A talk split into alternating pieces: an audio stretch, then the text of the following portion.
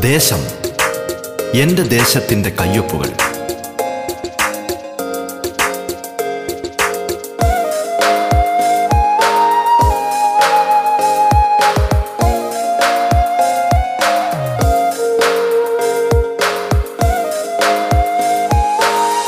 നമസ്കാരം പ്രിയ ശ്രോതാക്കളെ. ദേശത്തിലേക്ക് സ്വാഗതം. പതിനഞ്ചാം നിയമസഭയിലെ ജനപ്രതിനിധികൾ അതിഥികളായി എത്തുന്ന പ്രത്യേക പരിപാടിയാണ് ദേശം. കേരളത്തിലെ നൂറ്റി നാൽപ്പത് നിയോജക മണ്ഡലങ്ങളിലൂടെ അതിന്റെ വൈവിധ്യങ്ങളിലൂടെ ജനകീയ വിഷയങ്ങളിലൂടെ വികസന പദ്ധതികളിലൂടെ സാംസ്കാരിക ചിത്രങ്ങളിലൂടെ എന്നുവേണ്ട എല്ലാ തലത്തിലുമുള്ള സമഗ്രമായ ഒരു യാത്രയാണ് ദേശം കൊണ്ട് അർത്ഥമാക്കുന്നത്. ഈ യാത്രയിൽ തങ്ങളുടെ നിയോജക മണ്ഡലത്തിന്റെ നേർചിത്രങ്ങൾ കേരളത്തിന് മൊത്തമായി പരിചയപ്പെടുത്തുന്നത് അതത് മണ്ഡലങ്ങളിലെയും ജനപ്രതിനിധികളാണ്. ഒരു നാട് വിശ്വാസപൂർവം ചുമതലകളേൽപ്പിച്ചവർ. നാടിനായുള്ള സ്വപ്നങ്ങളും കാഴ്ചപ്പാടുകളും പങ്കുവയ്ക്കുന്നിടമാണിത്. നിങ്ങൾക്കൊപ്പം ഞാൻ ധന്യലക്ഷ്മി. കോഴിക്കോട് ജില്ലയിലെ തിരുവമ്പാടി നിയമസഭാ മണ്ഡലത്തിന്റെ ജനപ്രതിനിധി ശ്രീ ലിൻഡോ ജോസഫാണ് ഇന്ന് അതിഥിയായി പങ്കുചേരുന്നത്. തിരുവമ്പാടിയുടെ വികസന സ്വപ്നങ്ങളെക്കുറിച്ചും ജനകീയ വിഷയങ്ങളെക്കുറിച്ചും Shri Lindo Joseph M L A മനസ്സ് തുറക്കുന്നു. സ്വാഗതം ദേശത്തിന്റെ ഇന്നത്തെ അധ്യായത്തിലേക്ക്.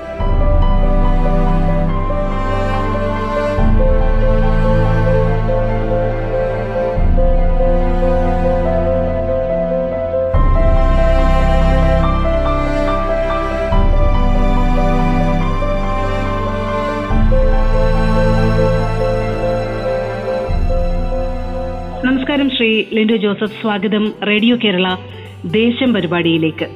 നമസ്കാരം. എം എൽ എ എന്നുള്ള നിലയിൽ അങ്ങ് ആദ്യമായിട്ടാണ് ചുമതലയേൽക്കുന്നതെങ്കിലും ഇടതുപക്ഷത്തെ സംബന്ധിച്ചിടത്തോളം തിരുവമ്പാടി മണ്ഡലത്തിലൊരു തുടർച്ചയാണ് ലഭിച്ചിരിക്കുന്നത്. അതുകൊണ്ട് തന്നെ പലപ്പോഴും വികസന പ്രവർത്തനങ്ങൾക്ക് ഒരു തുടർച്ച കണ്ടിന്യൂവിറ്റി കൊടുക്കാൻ പലപ്പോഴും സഹായിക്കാറുണ്ട്. ഇപ്പൊ കഴിഞ്ഞ പ്രതിനിധിയിൽ നിന്നും അങ്ങയിലേക്ക് ഇതിന്റെ ചുമതല വരുമ്പോൾ തുടർച്ചയായി കൊണ്ടുപോകുന്ന വികസന പ്രവർത്തനങ്ങൾ പുതുതായി കൂട്ടിച്ചേർക്കുന്ന വികസന പ്രവർത്തനങ്ങൾ അതെങ്ങനെയാണ് മുന്നോട്ട് വെക്കുന്നത് ഇപ്പോ നമ്മുടെ ഇടതുപക്ഷ ജനാധിപത്യ മുന്നോട്ട് സർക്കാർ തുടർച്ചയായി വീണ്ടും ഭരിക്കുന്ന നിലവിലേക്ക് വന്നതിന് പ്രധാനപ്പെട്ട കാര്യങ്ങളിലൊന്ന് ജനക്ഷേമ പ്രവർത്തനങ്ങളുടെ ഒപ്പം വികസന പ്രവർത്തനങ്ങളും എന്ന കാഴ്ചപ്പാട് ഉയർത്തിപ്പിടിച്ചതുകൊണ്ടാണ്. പൊതുവിതരണ മേഖലയാകെ ശക്തിപ്പെടുത്താൻ വേണ്ടി കഴിഞ്ഞു. ഇതിന്റെ ഭാഗമായിട്ടാണ് ഇപ്പോഴും ഭക്ഷ്യക്കിറ്റുകൾ നമ്മുടെ വീടുകളെ തേടി വരുന്നത്. സ്കൂളുകളുടെ അന്തരീക്ഷം വലിയ രൂപത്തിൽ മാറി. പാവപ്പെട്ടവന്റെ മക്കൾ പഠിക്കുന്ന വിദ്യാഭ്യാസ സ്ഥാപനങ്ങൾ ഹൈടെക് ആകുന്ന നിലയിലേക്ക് ഒരു പുത്തൻ പദ്ധതി തന്നെ ആവിഷ്കരിക്കാൻ വേണ്ടി നമുക്ക് കഴിഞ്ഞു. ആരോഗ്യ മേഖല പുത്തൻ ഉണർവ് നൽകുന്ന ആരോഗ്യ മേഖലയെ നമുക്ക് കാണാൻ വേണ്ടി കഴിഞ്ഞു.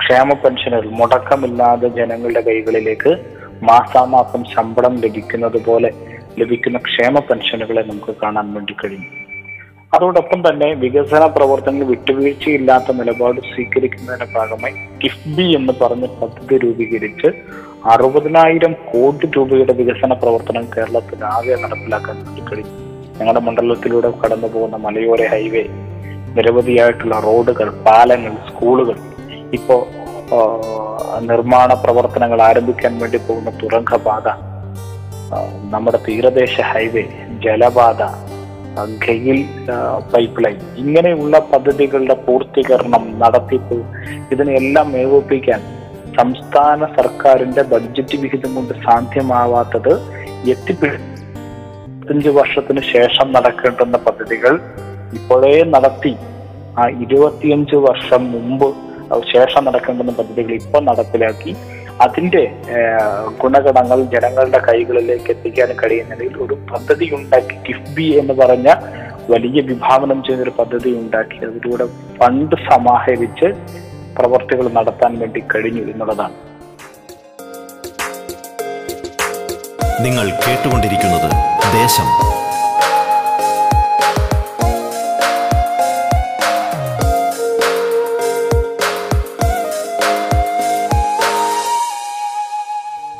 ഇതെല്ലാം ജനങ്ങൾ കണ്ടുകൊണ്ടിരിക്കുകയാണ്. ഇതിനെയാണ് ജനങ്ങൾ ഏറ്റെടുത്തത്. ഈ പദ്ധതികളുടെ എല്ലാം ഞങ്ങളുടെ മണ്ഡലത്തിൽ ഹൈടെക് സ്കൂളുണ്ട്. ഫാമിലി ഹെൽത്ത് സെന്ററുകൾ നിരവധിയാണ്. നിരവധി റോഡുകളും പാലങ്ങളും വന്നു തുരങ്കപാതകൾ വന്നു. ജയിൽ പൈപ്പ് ലൈൻ കടന്നു പോകുന്നത് ഞങ്ങളുടെ മണ്ഡലത്തിലൂടെയാണ്. ജനങ്ങൾ കണ്ടുകൊണ്ടിരിക്കുന്ന ക്ഷേമ പെൻഷനുകൾ അതുപോലെ തന്നെ ഭക്ഷ്യക്കിറ്റുകൾ ഇതെല്ലാം വാങ്ങിക്കുകയും അനുഭവിക്കുകയും ചെയ്യുന്ന ജനങ്ങൾ. എന്റെ മണ്ഡലത്തിലുണ്ട്. ഈ കേരളം ആകെയുണ്ട്. അതുകൊണ്ടാണ് ഇടതുപക്ഷത്തെ തന്നെ വീണ്ടും അധികാരത്തിൽ കൊണ്ടുവരാൻ ഈ ജനങ്ങൾ തയ്യാറായത് എന്നുള്ളതാണ്. സംഘടനാ പ്രവർത്തനത്തിൽ നിന്നും ഇപ്പോ എം എൽ എ ചുമതലയിൽ വരെ എത്തി നിൽക്കുന്ന ഒരു ജീവിതം. അതിനിടയിലുണ്ടായ അവിസ്മരണീയമായ സംഭവങ്ങൾ. ഇതെല്ലാം ഒന്ന് വിവരിക്കാമോ ഞങ്ങളുടെ ശ്രോതാക്കൾക്കായി? ഞാൻ നേരത്തെ സൂചിപ്പിച്ചു ഇടുക്കിയിൽ നിന്ന് വന്നവരാണ് എന്റെ അച്ഛനും അമ്മയും. ഞാൻ ഇവിടെയാണ് ഈ തിരുവമ്പാടി മണ്ഡലത്തിലെ മുത്തപ്പമ്പുഴ എന്ന് പറഞ്ഞ പ്രദേശത്താണ് ജനിച്ചത്. അവിടെ തന്നെ എൽ പി സ്കൂളിലുള്ള പഠനം പിന്നെ ഒരു മൂന്ന് കിലോമീറ്റർ അപ്പുറം യു പി സ്കൂളിലുള്ള പഠനം പിന്നെ തുല്യാമ്പാറ എന്ന് പറഞ്ഞ സ്കൂളിൽ ഹൈസ്കൂൾ പഠനം. അന്ന് ചെറുതായി സ്പോർട്സ് മേഖലയിൽ പ്രവർത്തിച്ചിരുന്നു. ആ സ്പോർട്സിനോടുള്ള താല്പര്യവും അതിനോടുള്ള കമ്പവും കൊണ്ട് പ്ലസ് ടു പഠനത്തിന് വേണ്ടി ദ്രോണാചാര്യ അവാർഡ് ജേതാവായിട്ടുള്ള തോമസ് മാഷിന്റെ കൂടെ പ്ലസ് ടു പഠനത്തിന് വേണ്ടി Enthayar J J M H S S Enthayar എന്ന് പറഞ്ഞ സ്കൂളിൽ അവിടെ പഠിക്കാൻ വേണ്ടി വന്നു. അതിനുശേഷം ഡിഗ്രി കാലഘട്ടത്തിലാണ് വിദ്യാർത്ഥി രാഷ്ട്രീയത്തിലേക്ക് കടന്നു വരുന്നത്. അവിടെ എസ് എഫ് യൂത്ത് സെക്രട്ടറിയായി അവിടുന്ന് ഏരിയ സെക്രട്ടറിയായി ജില്ലാ സെക്രട്ടറിയും സംസ്ഥാന ജോയിന്റ് സെക്രട്ടറിയുമായി ഒക്കെ പ്രവർത്തിച്ച് പൊതുപ്രവർത്തന രംഗത്തേക്ക് സജീവമായി കടന്നു വരുന്ന ഒരു സാഹചര്യമാണ് ഉണ്ടായത്. രംഗം കഴിഞ്ഞപ്പോൾ പാർട്ടി ഏൽപ്പിച്ച ഉത്തരവാദിത്തം എന്ന നിലയിൽ സി പി എം പാർട്ടിയുടെ ലോക്കൽ കമ്മിറ്റിയുടെ സെക്രട്ടറിയായി പ്രവർത്തിക്കാനുള്ള സാഹചര്യമുണ്ട് പ്രവർത്തിച്ചുകൊണ്ടിരിക്കുന്ന സമയത്താണ് രണ്ടായിരത്തി പത്ത് രണ്ടായിരത്തി പത്തൊമ്പതിലുണ്ടായ രണ്ടാം പ്രളയത്തിൽ ഒരു രോഗിയെ രക്ഷിക്കുന്നതിന് വേണ്ടി പോകുന്ന സമയത്ത് ഒരു ആംബുലൻസ് എടുത്ത് രോഗിയെ ഹോസ്പിറ്റലാക്കാൻ വേണ്ടി പോകുന്ന സമയത്ത് ആംബുലൻസും ടിപ്പറും തമ്മിൽ കൂട്ടിയിടിച്ചൊരു അപകടമുണ്ടായി കാലിന് ഒരു സാരമായ പരിക്കുണ്ടായത്. അതിൽ നിന്ന് മോചിതനാകാൻ ഇപ്പോഴും കഴിഞ്ഞിട്ടില്ല. അപ്പോൾ അതിന്റെ പ്രയാസങ്ങളുമായി മുന്നോട്ട് പോകുന്ന സമയത്താണ് തദ്ദേശ സ്വയംഭരണ സ്ഥാപനങ്ങളേക്കുള്ള തെരഞ്ഞെടുപ്പിൽ പാർട്ടി മത്സരിക്കണമെന്ന് പറയുകയും അവിടെ മത്സരിക്കുകയും നമുക്ക് കിട്ടാതിരുന്ന ഇടതുപക്ഷത്തിന് ലഭിക്കാതിരുന്ന ഒരു പഞ്ചായത്ത് തിരിച്ചു പിടിക്കാനും കഴിയുകയും ആ പഞ്ചായത്തിന്റെ പ്രസിഡന്റായി വരികയും ചെയ്തത്. പഞ്ചായത്ത് പ്രസിഡന്റായി പ്രവർത്തിച്ചു കൊണ്ടിരിക്കുന്ന മേഖല സമയത്ത് ഡിസംബർ മാസത്തിലാണ് പഞ്ചായത്ത് പ്രസിഡന്റായി ഈ അധികാരമേൽക്കുന്നത് ആ, സമയത്ത് തന്നെ ഒരു മൂന്നാൽ മാസം കഴിഞ്ഞപ്പോൾ തന്നെ ആ, നിയമസഭാ തെരഞ്ഞെടുപ്പ് വരികയും നിയമസഭാ തെരഞ്ഞെടുപ്പിൽ പാർട്ടി മത്സരിക്കണമെന്ന് ആവശ്യപ്പെടുകയും പഞ്ചായത്ത് പ്രസിഡന്റ് സ്ഥാനം രാജിവെച്ച് നിയമസഭാ തെരഞ്ഞെടുപ്പിൽ മത്സരിക്കുകയുമാണ് ഉണ്ടത് അങ്ങനെയാണ് ഇപ്പോൾ നിലവിൽ എം എൽ എ എന്ന പദവിയിൽ ഇരിക്കുന്നത്. അങ്ങയുടെ ജീവിതത്തെ സംബന്ധിച്ചിടത്തോളം വലിയ മാറ്റങ്ങൾ ഉണ്ടാക്കിയ ഒരു സംഭവമായിരുന്നു കഴിഞ്ഞ പ്രളയകാലത്തുണ്ടായ അപകടവും അതിനെ തുടർന്നുണ്ടായ സംഭവങ്ങളും ഒക്കെ എങ്ങനെയാണ് അതിനെ ഇപ്പോ മാറിയിരുന്ന് ഓർത്തെടുക്കുന്നത്? എന്തായിരുന്നു അന്ന് ആക്ച്വലി സംഭവിച്ചത്? അത് ശ്രോതാക്കൾക്ക് വേണ്ടി ഒരിക്കൽ കൂടി ഒന്ന് ഓർക്കാം അത് നമ്മളൊരു പ്രദേശത്ത് നമ്മുടെ ഒരു ഗ്രഹസന്ദർശന പരിപാടിയുടെ ഭാഗമായി നമ്മൾ എല്ലാ തവണയും നടത്തുന്നതിന്റെ ഭാഗമായി ഞങ്ങൾ അങ്ങനെ ഒരു ആദിവാസി ഊരിൽ നമ്മുടെ വീടിനടുത്ത് തന്നെ ഉള്ള ആദിവാസി ഊരിൽ സ്വാഭാവികം പോയി. അവിടെ പോയ സമയത്താണ് അവിടെ ഒരു ട്യൂമർ പിടിച്ച് ഓപ്പറേഷൻ ചെയ്ത് കിടക്കുന്ന ബിജു എന്ന് പറഞ്ഞൊരു കക്ഷിയെ നമ്മൾ കാണാനിടയായി അപ്പോൾ സ്വാഭാവികമായിട്ടും അവിടെ ചെന്ന സമയത്ത് അവരുടെ അവസ്ഥ വളരെ ദയനീയമായിരുന്നു. ചിലർ പലപ്പോഴും ഈ ട്യൂമർ ആയതുകൊണ്ട് കീമോ ഒക്കെ ചെയ്യാൻ വേണ്ടി പോകുമ്പോൾ പലപ്പോഴും കീമോ ചെയ്യാൻ വേണ്ടി കഴിയുമായിരുന്നില്ല. എന്നുവെച്ചാൽ അവർക്ക് ആരോഗ്യമില്ല പറ്റേ വീക്കാണ് ഭക്ഷണം കൃത്യമായി കിട്ടുന്നില്ല. അങ്ങനെ പറഞ്ഞപ്പോൾ സ്വാഭാവികമായിട്ടും നമ്മളവരെ കൂടുതലായി സഹായിക്കാൻ വേണ്ടി തയ്യാറായി.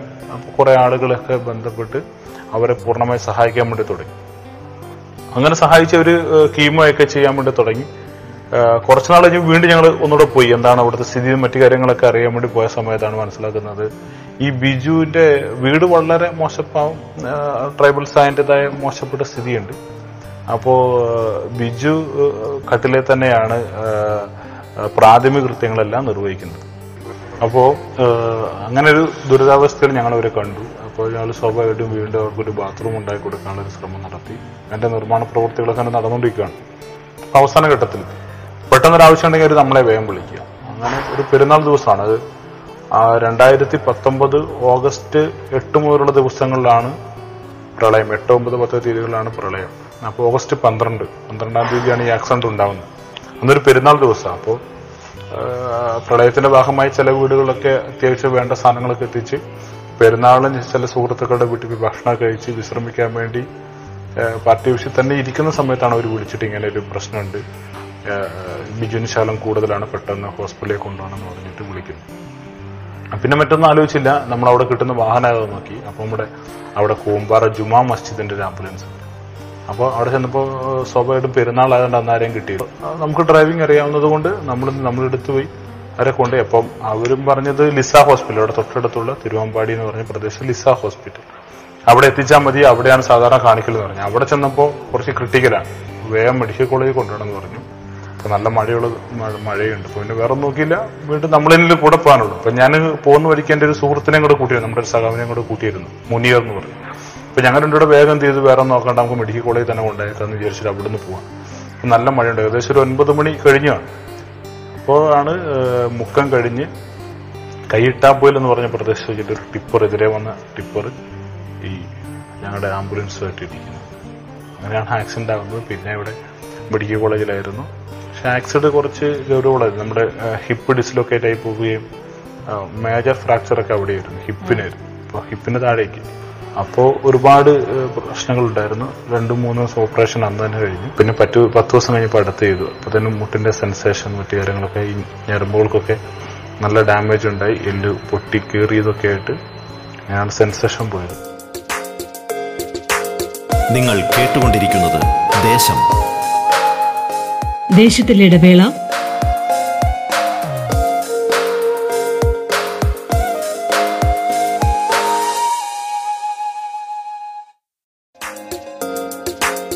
ദേശം തുടരുന്നു. തിരുവമ്പാടി മണ്ഡലത്തിന്റെ ജനപ്രതിനിധി ശ്രീ ലിൻഡോ ജോസഫാണ് ഇന്ന് അതിഥിയായി പങ്കുചേരുന്നത്. തുടർന്ന് കേൾക്കാം ദേശം.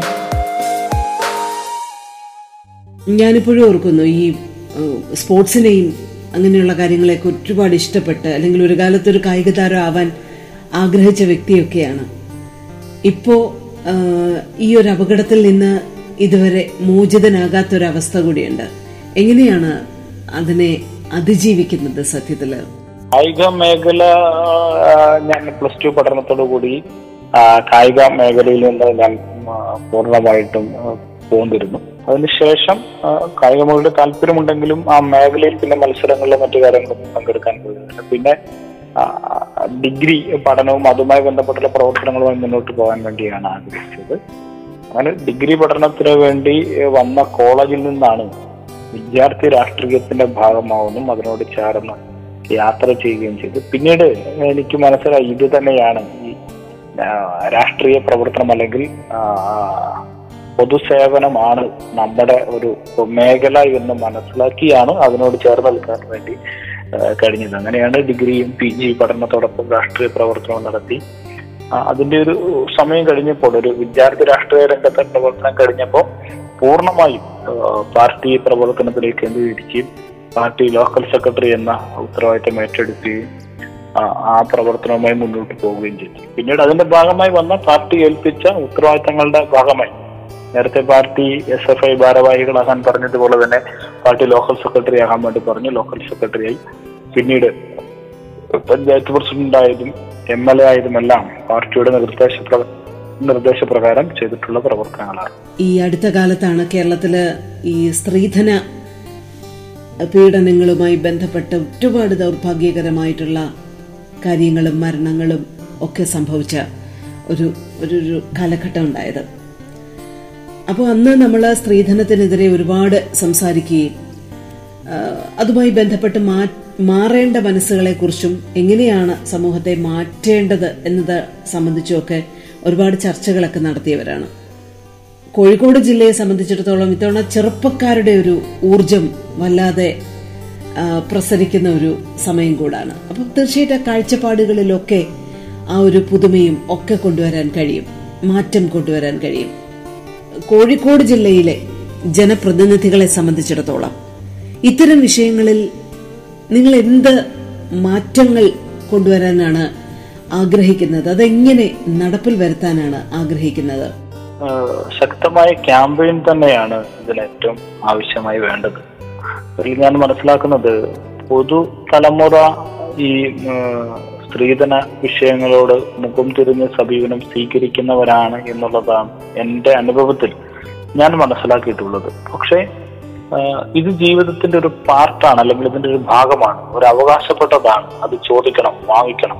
അല്ലെങ്കിൽ അതിൽ കൊടുത്തില്ലെങ്കിൽ മോശമാകും എന്നുള്ള ചിന്താഗതി ഏതോ ഒരു കാലയളവിൽ വെച്ച് നമ്മുടെയൊക്കെ രക്ഷിതാക്കൾക്ക് അല്ലെങ്കിൽ മുതിർന്ന ആളുകൾക്ക് ഉണ്ടായിട്ടുണ്ട് എന്നുള്ളതാണ് വസ്തുത. മനുഷ്യന്റെ ആഗ്രഹങ്ങളുടെ കൂടി ഭാഗമായിട്ടാണ്. തൊട്ട് അടുത്തുള്ള അയൽവാസിയുടെ മകന്റെയോ മകളുടെ കല്യാണം കുറച്ച് ആർഭാടമായി നടന്നാൽ അതിനേക്കാൾ ആർഭാടമായി നടത്തുന്നതാണ് എനിക്ക് കേമത്തരം എന്ന ചിന്താഗതി ജനങ്ങൾക്കിടയിൽ ഉണ്ടായിട്ടുണ്ട്. അപ്പോൾ ഒരു പത്ത് പവൻ കൊടുത്താൽ ഞാനൊരു ഇരുപത് പവൻ കൊടുത്താലാണ് അതിന് അതിനൊരു ക്രെഡിറ്റ് ഉണ്ടാവുക എന്ന് പറയുന്ന രീതിയിലേക്ക് ആളുകൾ മാറുന്ന സാഹചര്യം പക്ഷെ ഇത് ശരിക്കും പറഞ്ഞാൽ ഈ വ്യക്തമായ ഒരു ക്യാമ്പയിൻ പ്രവർത്തനം നടത്തി ഈ ചിന്താഗതികളെ മാറ്റി തീർക്കാൻ വേണ്ടി നമുക്ക് കഴിഞ്ഞിട്ടില്ലെങ്കിൽ ഒരുപാട് പ്രയാസങ്ങൾ നമ്മുടെ നാടിനെ സംബന്ധിച്ചിടത്തോളം ഉണ്ടാകും എന്നുള്ള കാര്യത്തിൽ സംശയമില്ല ഇതൊക്കെ എന്താണ്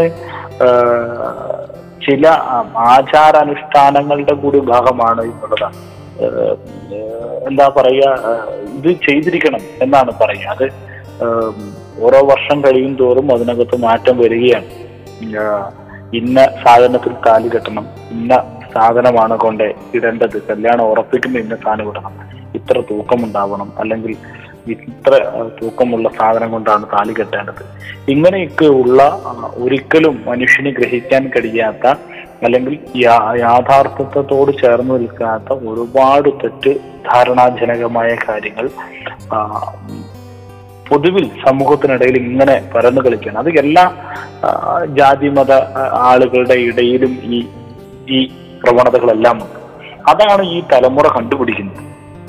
പക്ഷെ ആ തലമുറ കണ്ടുപിടിക്കുന്ന ഇതിനെ ഇന്നത്തെ ഈ കാലഘട്ടത്തിലെ ചെറുപ്പക്കാർ അതിനെ എതിർക്കുന്നുണ്ടെങ്കിൽ പോലും അവരുടെ വിവാഹവുമായി ബന്ധപ്പെട്ട കാഴ്ചപ്പാടുകൾ വരുന്ന സമയത്ത് അവർക്ക് പോലും നിഷേധിക്കാൻ കഴിയുന്ന നിലയിലേക്ക് ഇവരുടെ ബന്ധുമിത്രാദികൾ കടന്നു കയറി ഇത് അതിന്റെ ഒരു പാർട്ടാണ് അല്ലെങ്കിൽ ഇതിന്റെ ഒരു ആവശ്യം പറഞ്ഞ് ഇത് ചെയ്യിക്കുന്ന ഒരു രീതിയിലേക്ക് മാറുന്നു.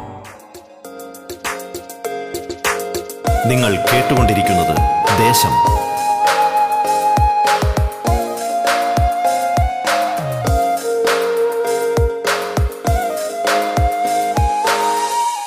ശക്തമായ ബോധവൽക്കരണം. യുവാക്കൾക്കിടയിലേക്ക് ചെലുത്താനും യുവാക്കൾക്കിടയിലേക്ക് ചെലുത്താനും ഇനിയുള്ള തലമുറയെങ്കിൽ ഞാനും പറയുന്ന ഈ തലമുറയിൽ അത് പൂർണമായും നമുക്ക് നിഷേധിക്കാൻ വേണ്ടി കഴിയില്ല എന്നുള്ളതാണ് ഞാൻ മനസ്സിലാക്കുന്നത്. അത്രമാത്രം ജനങ്ങൾക്കിടയിലേക്ക് ഇത് കൂടിയേ തീരൂ എന്നുള്ള ചിന്താഗതി ഒരു ഒരു ഒരു തലമുറ പറഞ്ഞു വെച്ചു കഴിഞ്ഞു. അതിലൂടെയാണ് ഇപ്പോൾ റണ്ണ് ചെയ്തുകൊണ്ടിരിക്കുക. അതിലൂടെയാണ് ഇപ്പോൾ നമ്മൾ നടന്നുകൊണ്ടിരിക്കുന്നത്. ഇനിയുള്ള തലമുറയെ ബോധവൽക്കരിച്ച് വെറും തലമുറയെങ്കിലും നമുക്ക് ഇതിൽ നിന്ന് രക്ഷിക്കാൻ കഴിയുന്ന രീതിയിലേക്കുള്ള ശക്തമായ ക്യാമ്പയിൻ പ്രവർത്തനങ്ങൾ ഇത്തരം ചിന്താഗതികൾക്കെതിരെ നമുക്ക് ഉയർത്തിക്കൊണ്ടുവരാൻ വേണ്ടി കഴിയേണ്ടതുണ്ട്. ഇപ്പൊ കിഫ്ബിയുടെ സഹായത്തോടു കൂടി കേരളത്തിൽ വലിയ അളവിൽ വികസന പ്രവർത്തനങ്ങൾ നടക്കുന്ന ഒരു സമയം കൂടിയാണ്. വൻകിട പദ്ധതികളും ചെറുകിട പദ്ധതികളും ഒക്കെ വലിയ അളവിൽ നടക്കുന്നുണ്ട്. അത് യാഥാർത്ഥ്യമാണ്. ലിൻഡോ ജോസഫിനെ പോലെയുള്ള ഒരു യുവ പ്രതിനിധി ഇത്തരം വികസന പ്രവർത്തനങ്ങളെ കുറിച്ചൊക്കെ സംസാരിക്കുമ്പോൾ ഒരു കാര്യം കൂടി ചോദിക്കാതിരിക്കാൻ പറ്റില്ല. ഇതുമായി ബന്ധപ്പെട്ട കാഴ്ചപ്പാട് എന്താണ് എന്താണ് വികസനം എന്നതുകൊണ്ട് അങ്ങ് അന്വർത്ഥമാക്കുന്നത്? അങ്ങയുടെ ഒരു വ്യക്തമായ കാഴ്ചപ്പാട് ഒന്ന് പങ്കുവയ്ക്കാമോ ഞങ്ങളുടെ ശ്രോതാക്കൾക്കായി? വികസനം എന്റെ ഒരു ഒരു കാഴ്ചപ്പാട്. വികസനങ്ങളെല്ലാം ഉണ്ടാവുമ്പോൾ അത് സാധാരണക്കാരിലേക്കും ആ വികസനത്തിന്റെ ഒരു വിഹിതം എത്തണം എന്നുള്ളതാണ്.